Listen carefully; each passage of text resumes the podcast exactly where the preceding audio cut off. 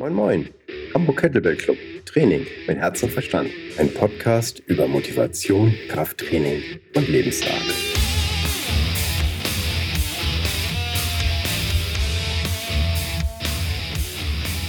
This is Hamburg Kettlebell Club podcast.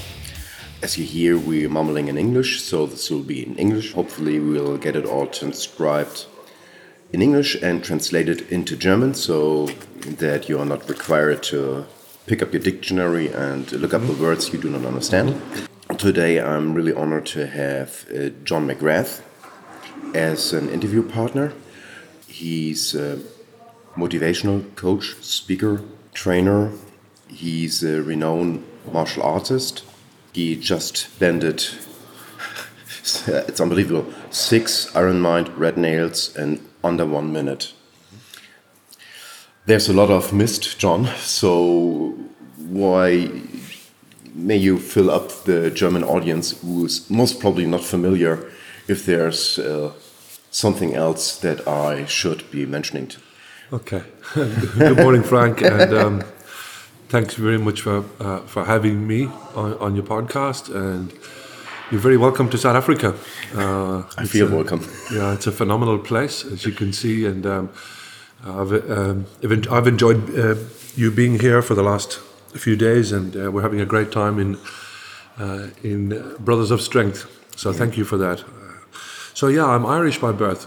I spent my first 40 years in Ireland, and since a young boy, I knew that my journey in life was going to be, strength was going to be my ticket to the world. Somehow I knew that. It's impossible to say how or why or whatever, but it just had that feeling inside me.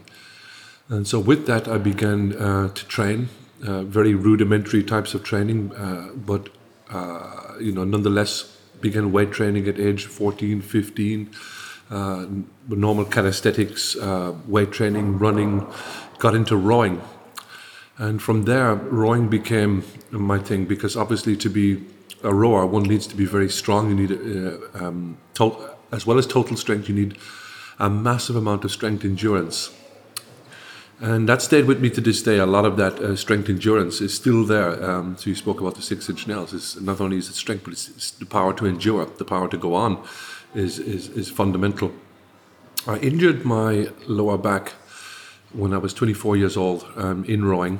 So rowing took me all over the world, all over Europe, to Köln, Essen and München. Yeah, Munich. I was there, rowed there, competed there, obviously in Henley and Ghent, Mexico, anyway. Took me everywhere. But I injured my lower back, and that was the beginning of the end of my rowing career. I tried to rehabilitate it, using the flexibility and mobility from martial arts to rehabilitate it, but never could rehabilitate it to the extent that I could compete in rowing again. But it led me down a journey of martial arts. It led me to literally east and west. I ended up going east to the Philippines to study the art of Kambatan. And I always like studying things with the founder or people who have a sense of what the original was. There's a saying in martial arts that if you spend your first year looking for the right instructor, it's the best year in your martial arts journey. Because most people just start off anywhere where there's... Could apply to strength too. Yes, it applies to everything. We just... it's important to not trip and fall into... One has got to take time to study, to look at the road ahead and to see where, this master has been and where he can take you as an individual and where you can lead others in also going forward. It can save you an awful lot of trouble later on in life. And injuries. Yeah, yeah. Injuries, and as well as that is If you're getting involved with somebody who's bickering and fighting and politically inclined, the chances are that you'll also be stuck in that world going forward as well. So I prefer to save myself that trouble whenever I can. So I ended up going to the Philippines to study Kambatan, with Grandmaster Ernesto Presas, so who was the founder of the art. Him and his brother founded it in the island of Hinigaran. And the Philippines has got, I believe, up to 7,000 islands. So it's one of those islands. That was quite a journey to go there and to experience both the climate and the culture. It was fascinating. And the art itself, the wonderful flowing art and open hand, sticks, knives, spade dagger, sword and dagger. And it was just, yeah, everything that you could want in an art. Also ended up traveling to the United States to work with Grandmaster Ji Han Jae. Grandmaster Ji Han Jae was Bruce Lee's coach, and he also starred in the movie Game of Death with Bruce Lee. So I got my black belts in Hapkido from both of those gentlemen. Also fought for Ireland in kickboxing and in karate. So that was quite comprehensive.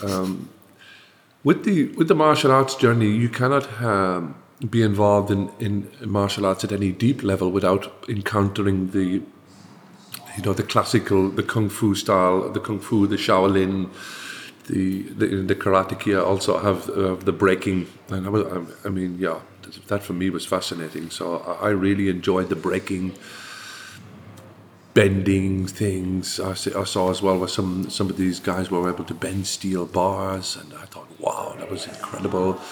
And I started following that vein. I said, wow, that's interesting. And then the name of the Mighty Atom also came up somewhere. And I started Googling him and finding out about him. And I ended up traveling to New York. And I met these crazy old men who were, some of them, Joe Relino was 104 years old. He performed on stage with Harry Houdini.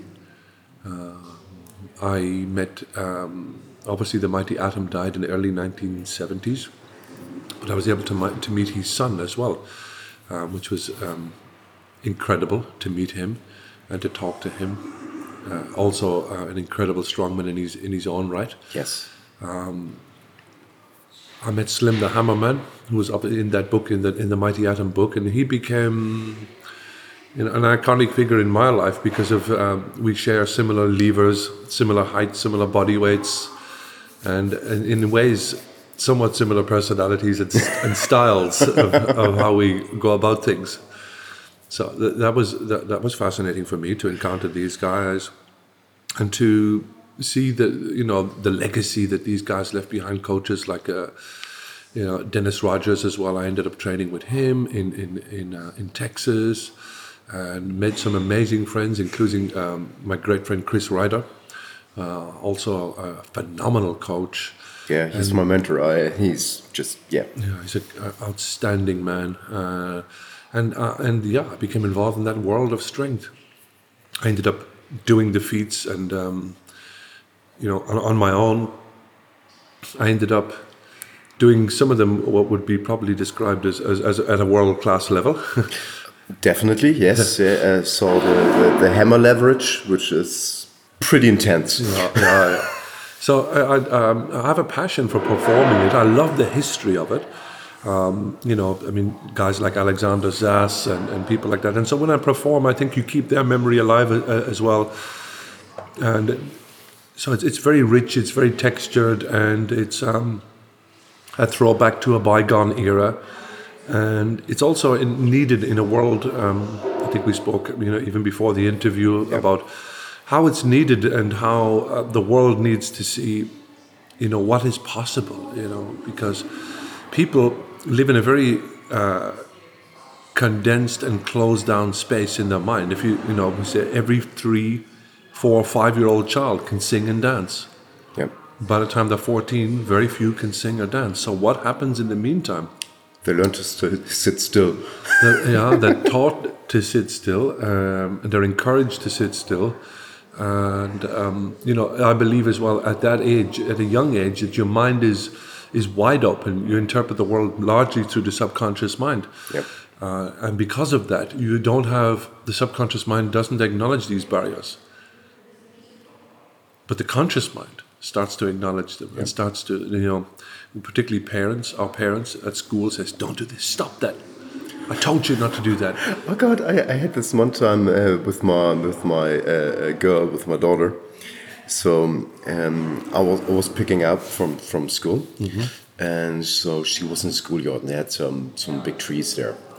And she was, look, Daddy, and she started climbing the tree really, really high up in the air. I don't know, 7-10 meters up. Wow.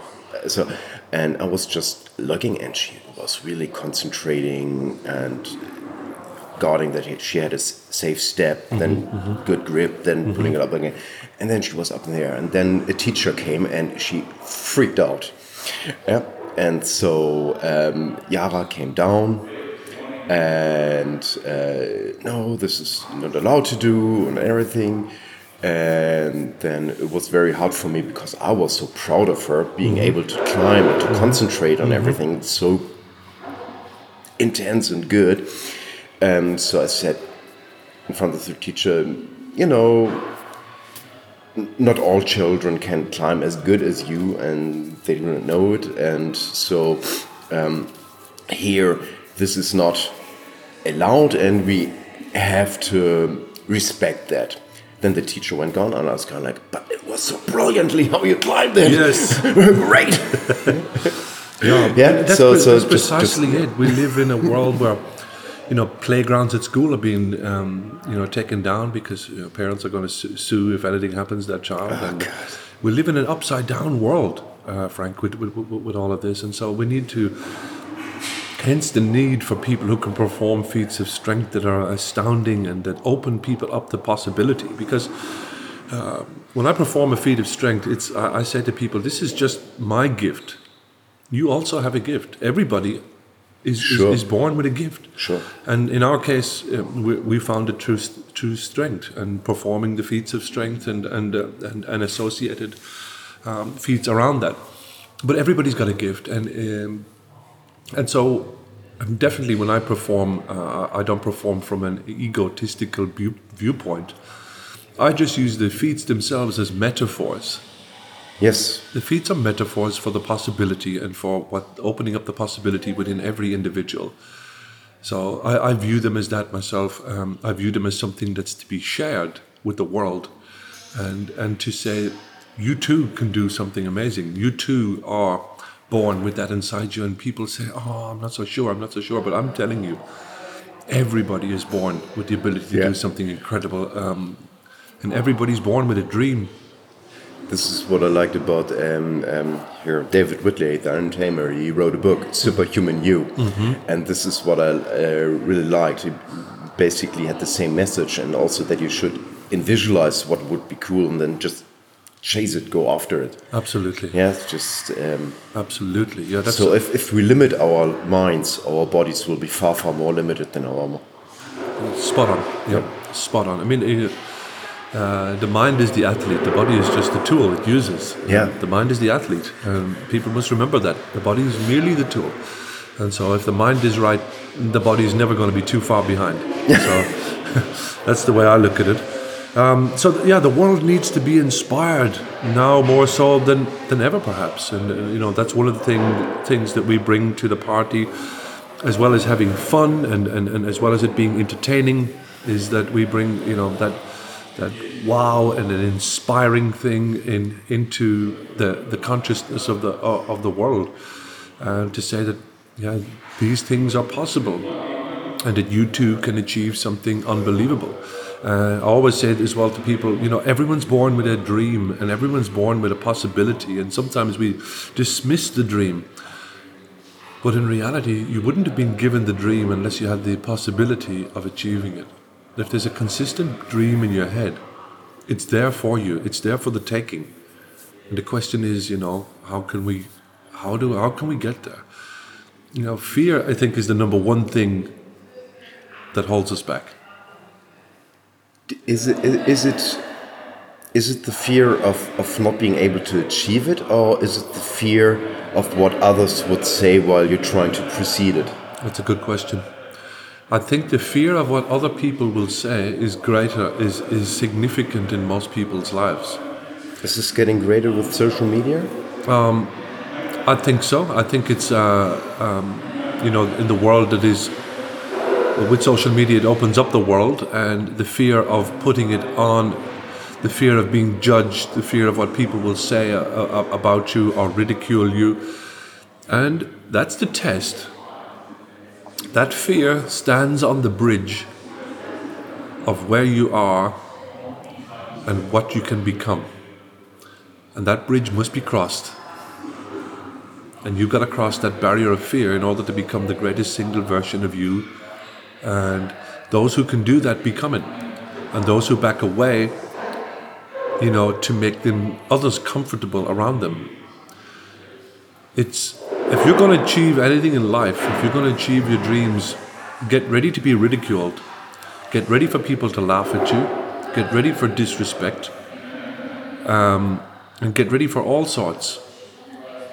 Because that's the way the world works. And those who laughed at you in the beginning will be the ones who say, when you achieve your dream and achieve what most people say is impossible, achieve that magnificent life, they will be the ones to say that, I knew him, I knew Frank Sass with 20 years. And that's the way the world works. It's that's all it is, but it's only a game. It's actually not real at all, in a sense that you must get, you know, people say, you know, it's none of your business what other people think about you. You were given that dream to do whatever it is, and we're speaking here, you know, to people who are not just in the strength world or different forms of the strength world, whatever it is. And the strength world is just also a metaphor for the other things in your life. It can be anything in your life. You were given that dream, and people ridicule it because, in a way, it comes from their fear of losing you, if that makes sense. Because if you become successful, you're no longer in their world or in their surrounding. Okay, so it's the crab in a bucket, yes, example. Yeah, yeah. So maybe for the audience, crab in the bucket, it's like I don't know. Maybe you explain it. Yeah, it's if you've got 5 crabs in a bucket and one of them tries to escape, the others will automatically pull it back down into the bucket, and so that's also a phenomenon in human form. People will pull you back, and it's out of their fear being projected onto you. So, with that in mind, then you must ask yourself, well, I mean, how do I break free? I mean, if we're like talking about breaking chains and bending bars and we do all that stuff on stage, I mean, and if we're to do stuff at a higher level, and if we're speaking to our audience, to do things on a different level as well, I mean, one of the most important things are, if you want to change your life up, you've got to change and invest in yourself and invest in consciously choose who you surround yourself with. Yeah. It must be a conscious decision. There was a time in my life when anybody entered my life was cool, and sometimes even the rougher they were, the more cool it was. But I quickly learned, you know, that also can be a mistake. Just to allow yourself wide open with no filters is a mistake. I'm much more careful about who I associate with, who I allow into my life now. And, you know, if you're traveling a journey with people who are traveling a journey, you're more than likely to get to your destination. Mm. Whereas if you're traveling with people who are not going on any particular journey, that's cool. So they said, you are the average of the 5 people you spend the most time with in the world. Yeah. In every sense of that word. Right down to your strength, right down to your bank balance, you are the average of the 5 you spend the most time with. We become the average of the 5. And so, with that in mind, that's a phenomenal thought. So with that in mind, if we want to change who we are, we've got to change who we hang with. Yeah. On every single level. So that does not to say that school friends won't always be friends. Our family will always be family. But if you're going a journey, you've got to be prepared to walk that with people who are already on that journey, who've already perhaps been there before you. That's the only way you're going to achieve that. You won't sustainably stay there otherwise. So that's a critical factor. So the only difference between who you are now and who you will be in 5 years' time are the 5 people you surround yourself with, the amount of podcasts and and books and material and how you grow your mind. That's going to be the difference. That's why these podcasts, audiobooks are invaluable. I mean, that's how you change your mind. That's how your mind, if you do not have a growth mindset, and so change that around. If you do have a growth mindset, if you are surrounding yourself with people who are on a similar journey or who have even been there, then you cannot become one of them in a sense. Obviously, with your own style and with your own personality, you will become like that. So we face a choice: if we can scratch with the turkeys, or we can fly with the eagles. And I mean, you know, it's much more fun to fly with the eagles. Yeah, also I like to eat turkey. Yeah. Okay, bad pun, but particularly when you're speaking to a vegetarian. Yes, I'm feeling a little bit guilty, so I take a little piece of this fine chocolate here and just get over my pain. Good. For me, when I'm doing feats of strength, I try to explain people that this is just an expression of the journey. It's not the goal itself. Mm-hmm. So if you're bending a nail or bending a horseshoe, ripping a telephone book, you have to get a lot of people, a lot of points in your life in line. So you're training. The way you are able to take physical discomfort, because bending a nail, bending a horseshoe, stuff like this, that seriously hurts your hands for a very, very long time before you can do it with ease. Mm-hmm.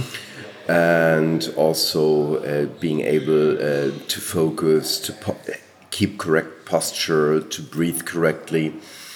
And so all these things adds up until you're able to do something most people find astonishing. Mm-hmm. So for me, I try to relate it. It's like a Shaolin monk, when the martial art is just an expression for the inner journey and not the goal itself. Mm-hmm. How to relate this to say, people who have not been already into our same path. Mm-hmm. Do you find better words for this? This would be very cool. Sure. I think you've described it quite well. Yes, but only for people who are already in our path and in our world. Mm-hmm. And I would like to open this world up to more people. This is the reason why I'm doing this podcast. Mm-hmm. I want to inspire people. Mm-hmm. And so this is the reason why I do not just take bodybuilders, just do not take... strength guys. Mm-hmm. I try to open up new worlds for the people. Mm-hmm. Well, as we discussed previously, everybody has got something in them, you know. And through our journey, one begins, it's a journey of self-discovery, and one begins to find out what's possible.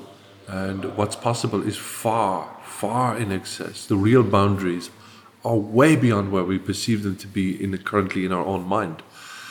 And that's the case with everybody. And so by coming into this world, I mean, whatever it is, if it's kettlebells, if it's feats of strength, if it's martial arts, running, I mean, everybody's got their thing. And the other way I look at it is, you've got to be very careful to find your thing, because your thing is very, very specific. You could be, very strong, or you could be really strong at one thing, but it's not quite the thing. But everything you're doing is leading you already to where you should be. Everything you've always done is actually preparing you for the journey ahead. And to have faith, in yourself, and to think that, I mean, if somebody else can do it, you can also do it.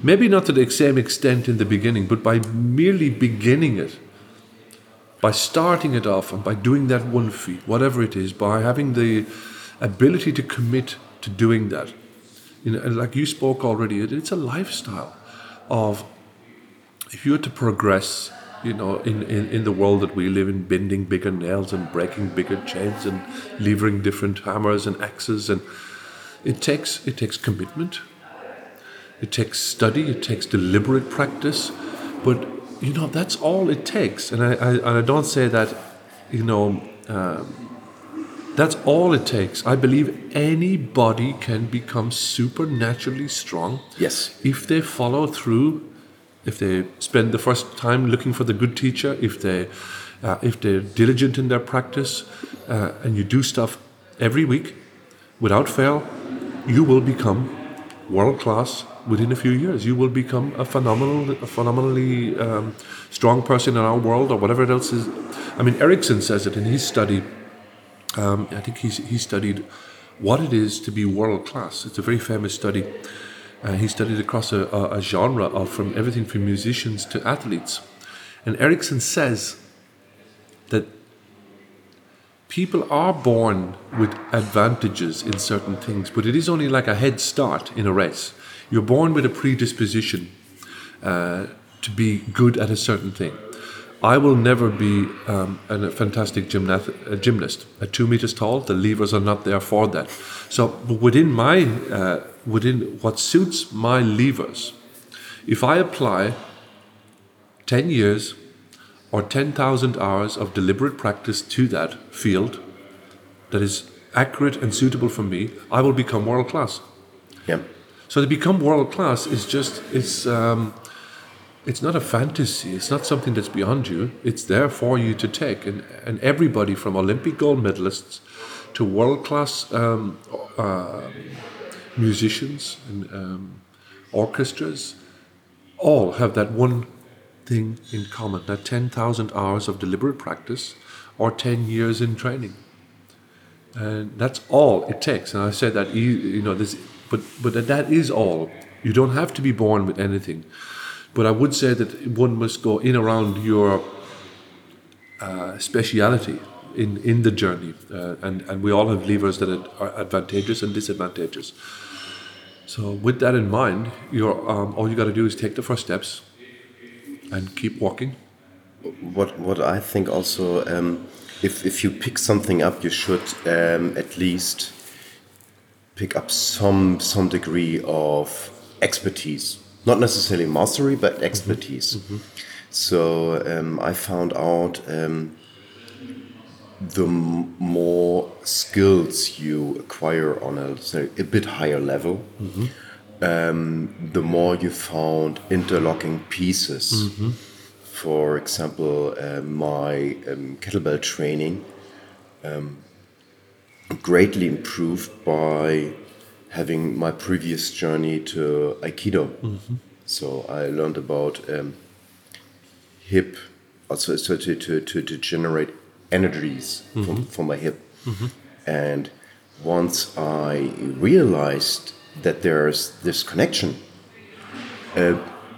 both Aikido and kettlebell improved from realizing that there's this common factor. Absolutely.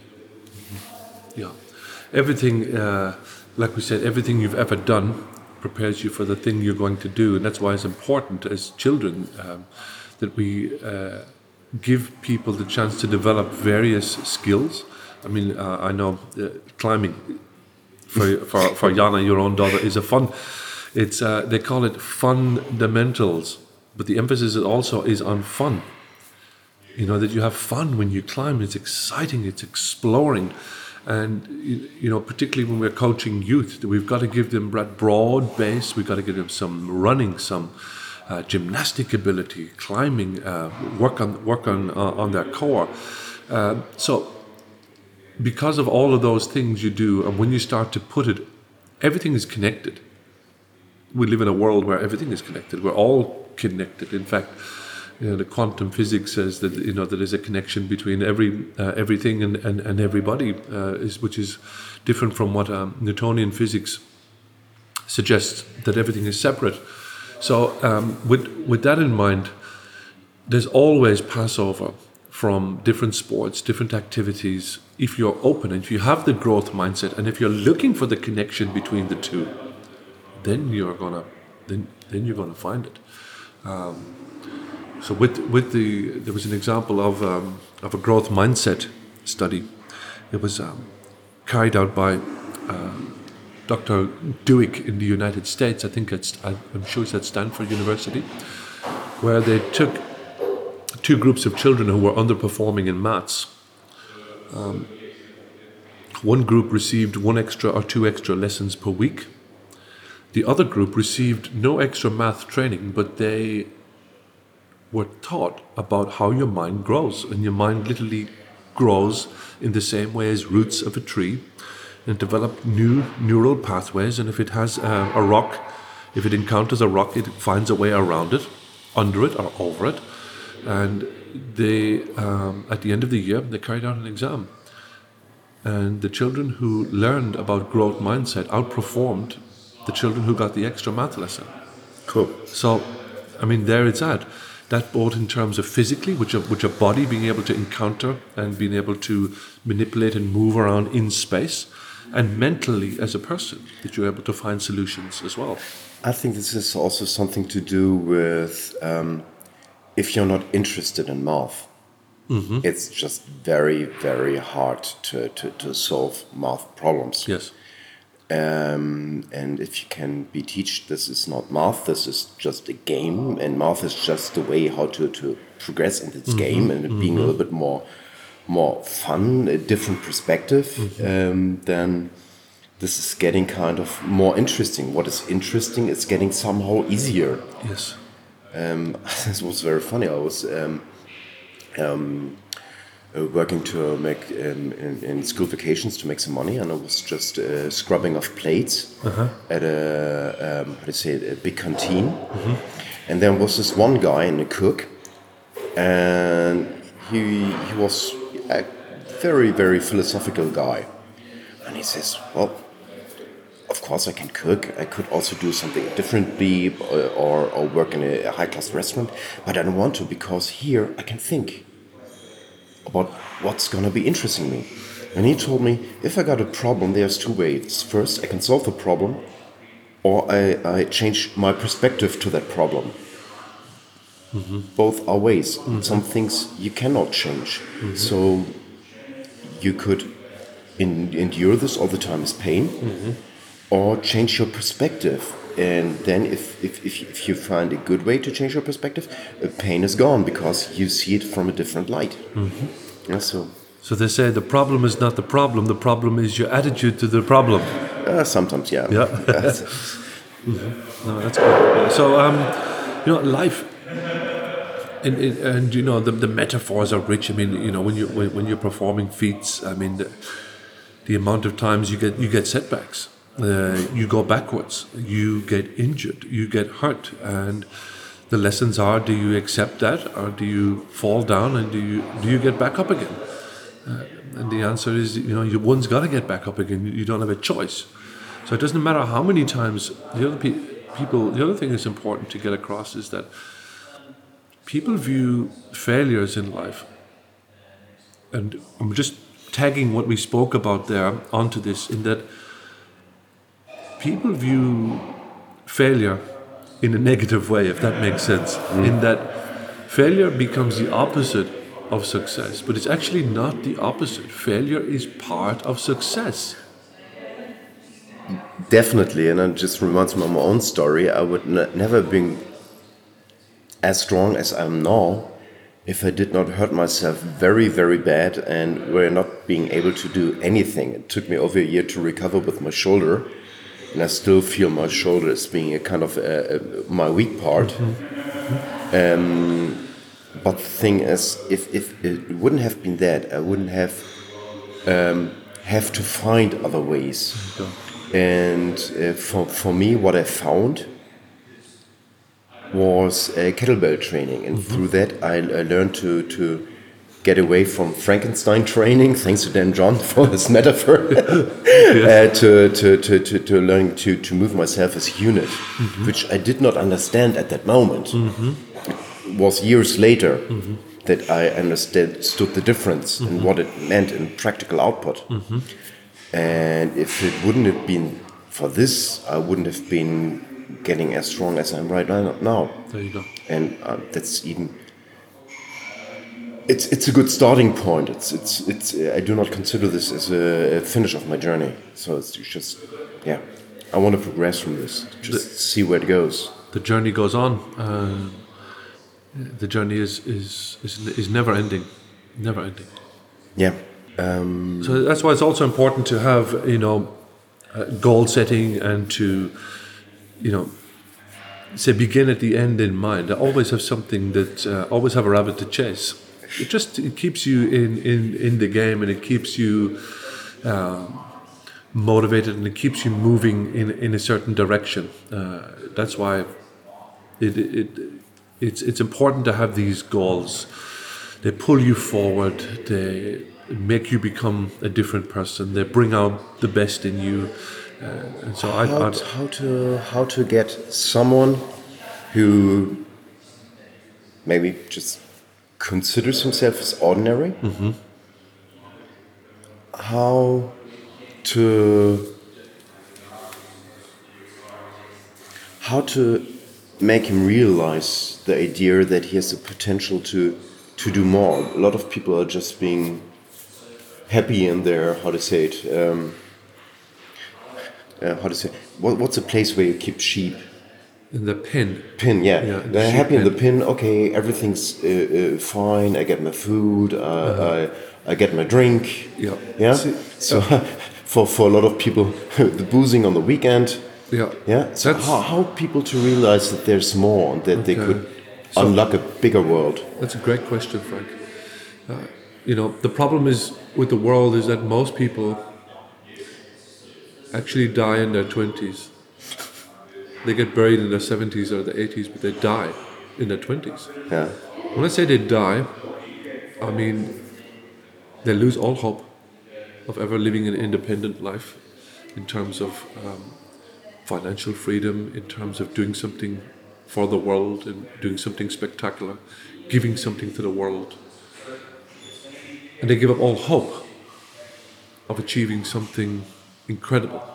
That they gave up their dream, the thing that they were born to do. They gave up all that. What did they give it up for? Safety. So there's safety in the pen. Is it really safety? Well, here we go. The ultimate safety is in the grave. Actually, that's the only place that there's absolute safety. And a pen. They said the only difference between a rut and a grave is a matter of depth. Ow. So when you're in a rut, you're also in a grave, and it's what people do. And people have got to make a choice about where you want to live in that you wouldn't have come to where you came from, or I certainly wouldn't, without massive pain in your life. And while we do need some things that are consistent, we need things that are consistent in our own life. We need to know that, I suppose, we can earn a certain living. But we also need to explore things in life. We need to encounter and surpass new boundaries and see new worlds and travel the world, explore the world, meet new people. We need to challenge ourselves.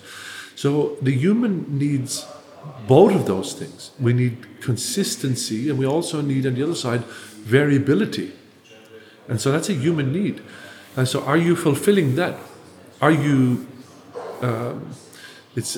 the samurai said, do one thing every day that frightens you. That was one of the so if you're not doing text declaration. If you're not doing something every day that frightens you, you're not growing as a human being.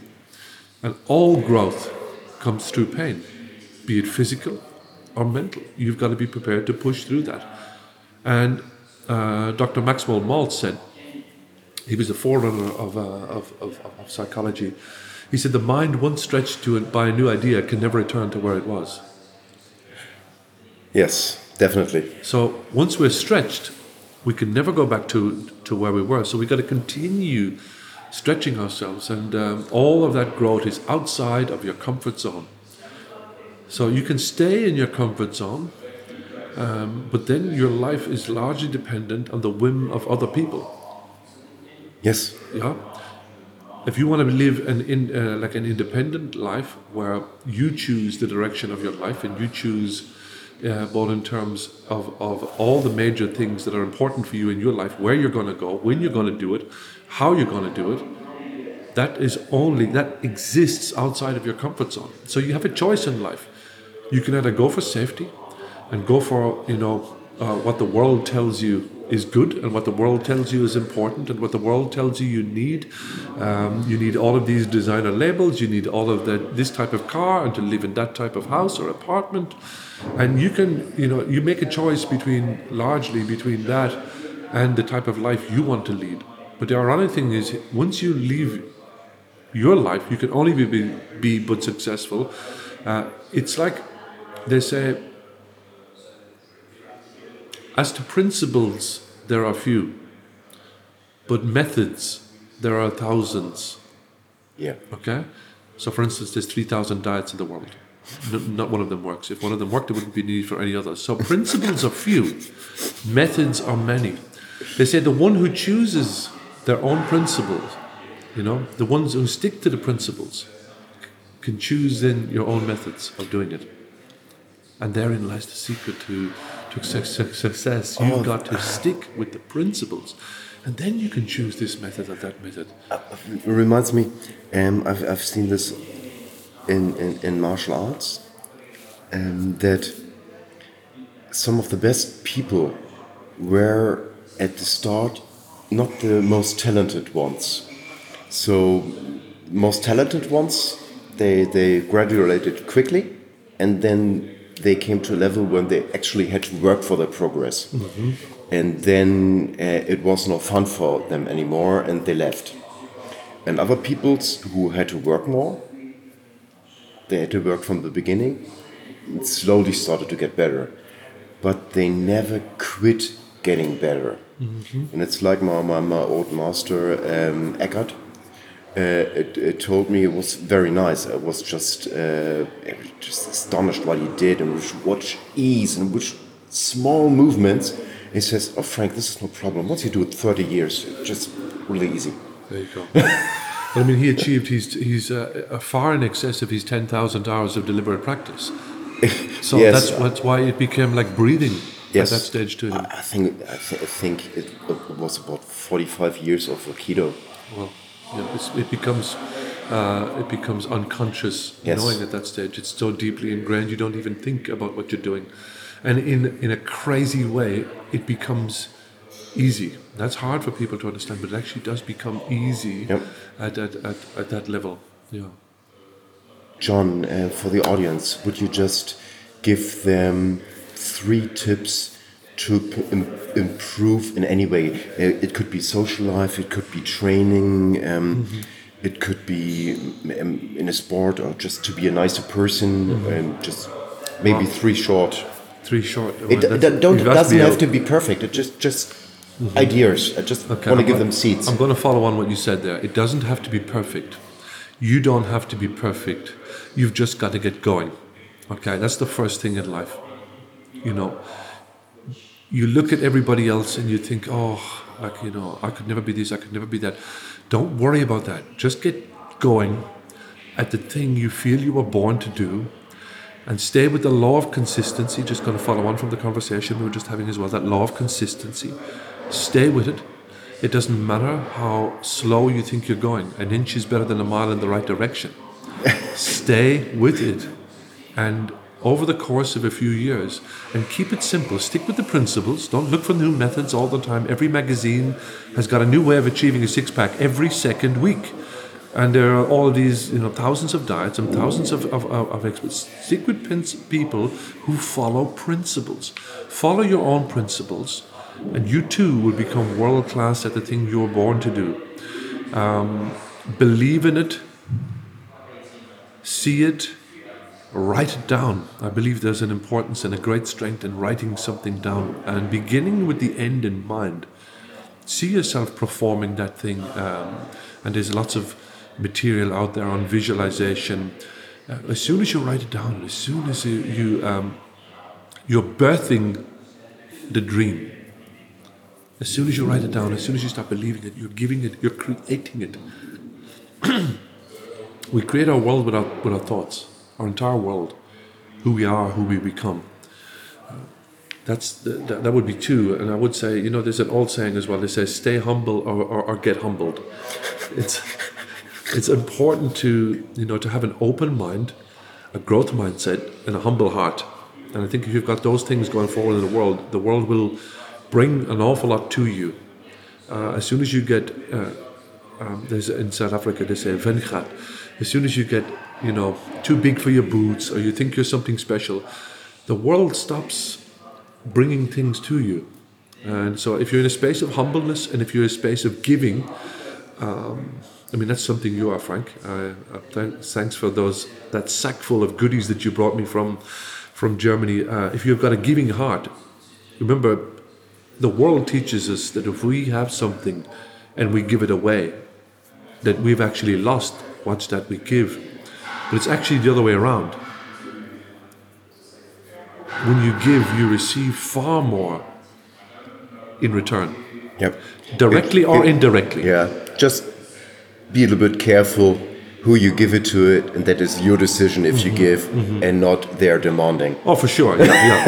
So this is no free ride for people who are demand and you have to give because then you'll get more. Just fuck absolutely. You. No. But if you have a giving.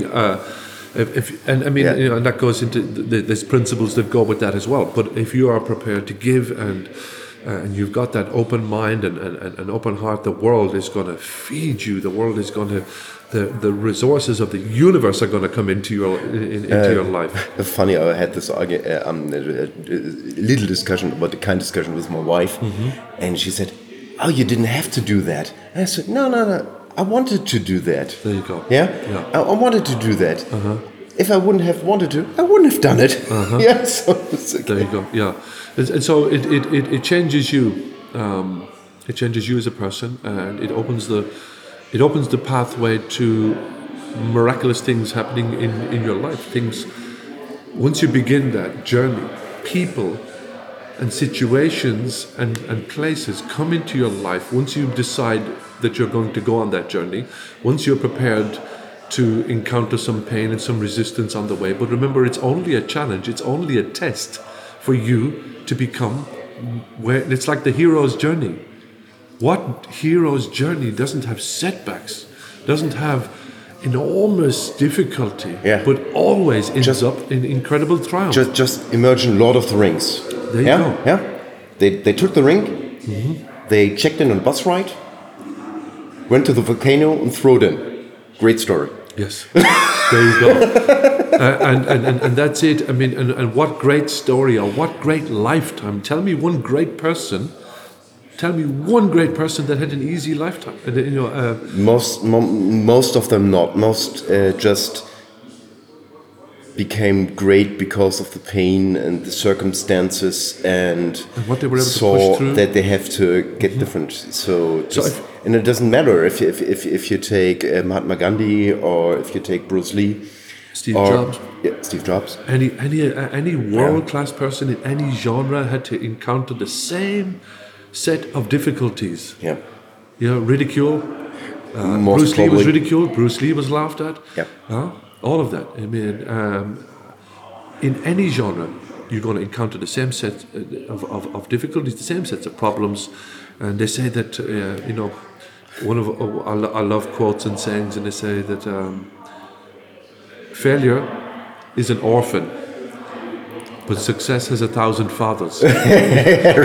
When you do become successful and you come out the other side, all those who criticized you, condemned you, laughed at you, and sneered at you will be the first, as we said earlier on, to shake your hand and clap you on the back. Yeah. And so if that's the case, don't take anything too seriously, because it's the journey itself is a game, and you cannot allow your life to depend on what other people say. You've got to be, you know, the captain of that ship, of your ship. You've got to be the captain of that and be able to guide it through those difficult waters. Yeah. They say smooth seas never made for good sailors. You're not going to encounter smooth seas. You're going to encounter choppy, and you're in the Cape. It's never more choppier than what it is around the Cape of Good Hope. Yes, I know. It's choppy waters that we're in now. But embrace the choppy waters and you learn to sail. And any fool can sail when the wind is at your back. But how to sail, how to tuck into when the wind is blowing in your face, and how to make progress there.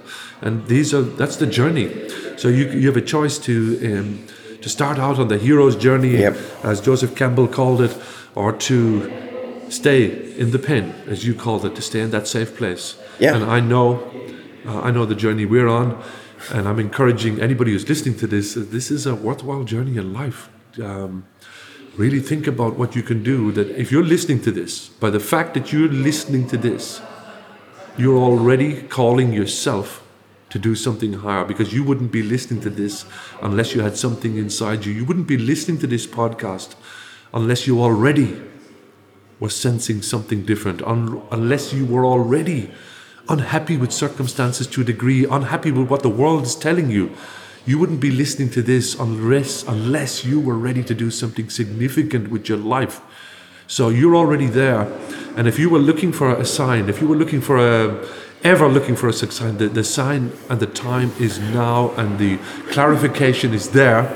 And we're encouraging you to take whatever it is that you have, with whatever your dream is, and to begin that journey right now. It can be anything. Sebastian Müller, a friend of mine, he said he was just walking through the streets and somebody rode on a pathway, just rode, breathe. And he saw this, smiled, and immediately erected his posture, breathed, and went on differently. So it can be really small things, so just reminding you that there's more fun, more excitement out there. Because success and achieving something is fun. So go for it. Thanks, John. Thank you, Frank. Thank you very much. Thank you. It's a pleasure. Thank you very much. Vielen Dank fürs Zuhören. Hat dir die Show gefallen, dann unterstütze uns bitte mit einer guten Bewertung. Hast du Wünsche oder Ideen für den Podcast? Schreibe mir unter podcast@hamburg-kettlebell-club.de. Zum Abschluss: Beweg jeden Tag deinen Körper, deinen Geist und dein Herz. Mach jeden Tag zu was Besonderem. Nicht immer stellt sich der Erfolg sofort ein. Dann notiere dir einfach einen Punkt in der besten App, die es gibt: dein Gehirn. Was du heute noch nicht schaffst, ist Teil deines Trainings für den Erfolg von morgen. Große Leistungen sind nicht das Produkt eines Zufalls, sondern Jahre konstanter, harter Arbeit. Insofern, pack's an, dein Frank.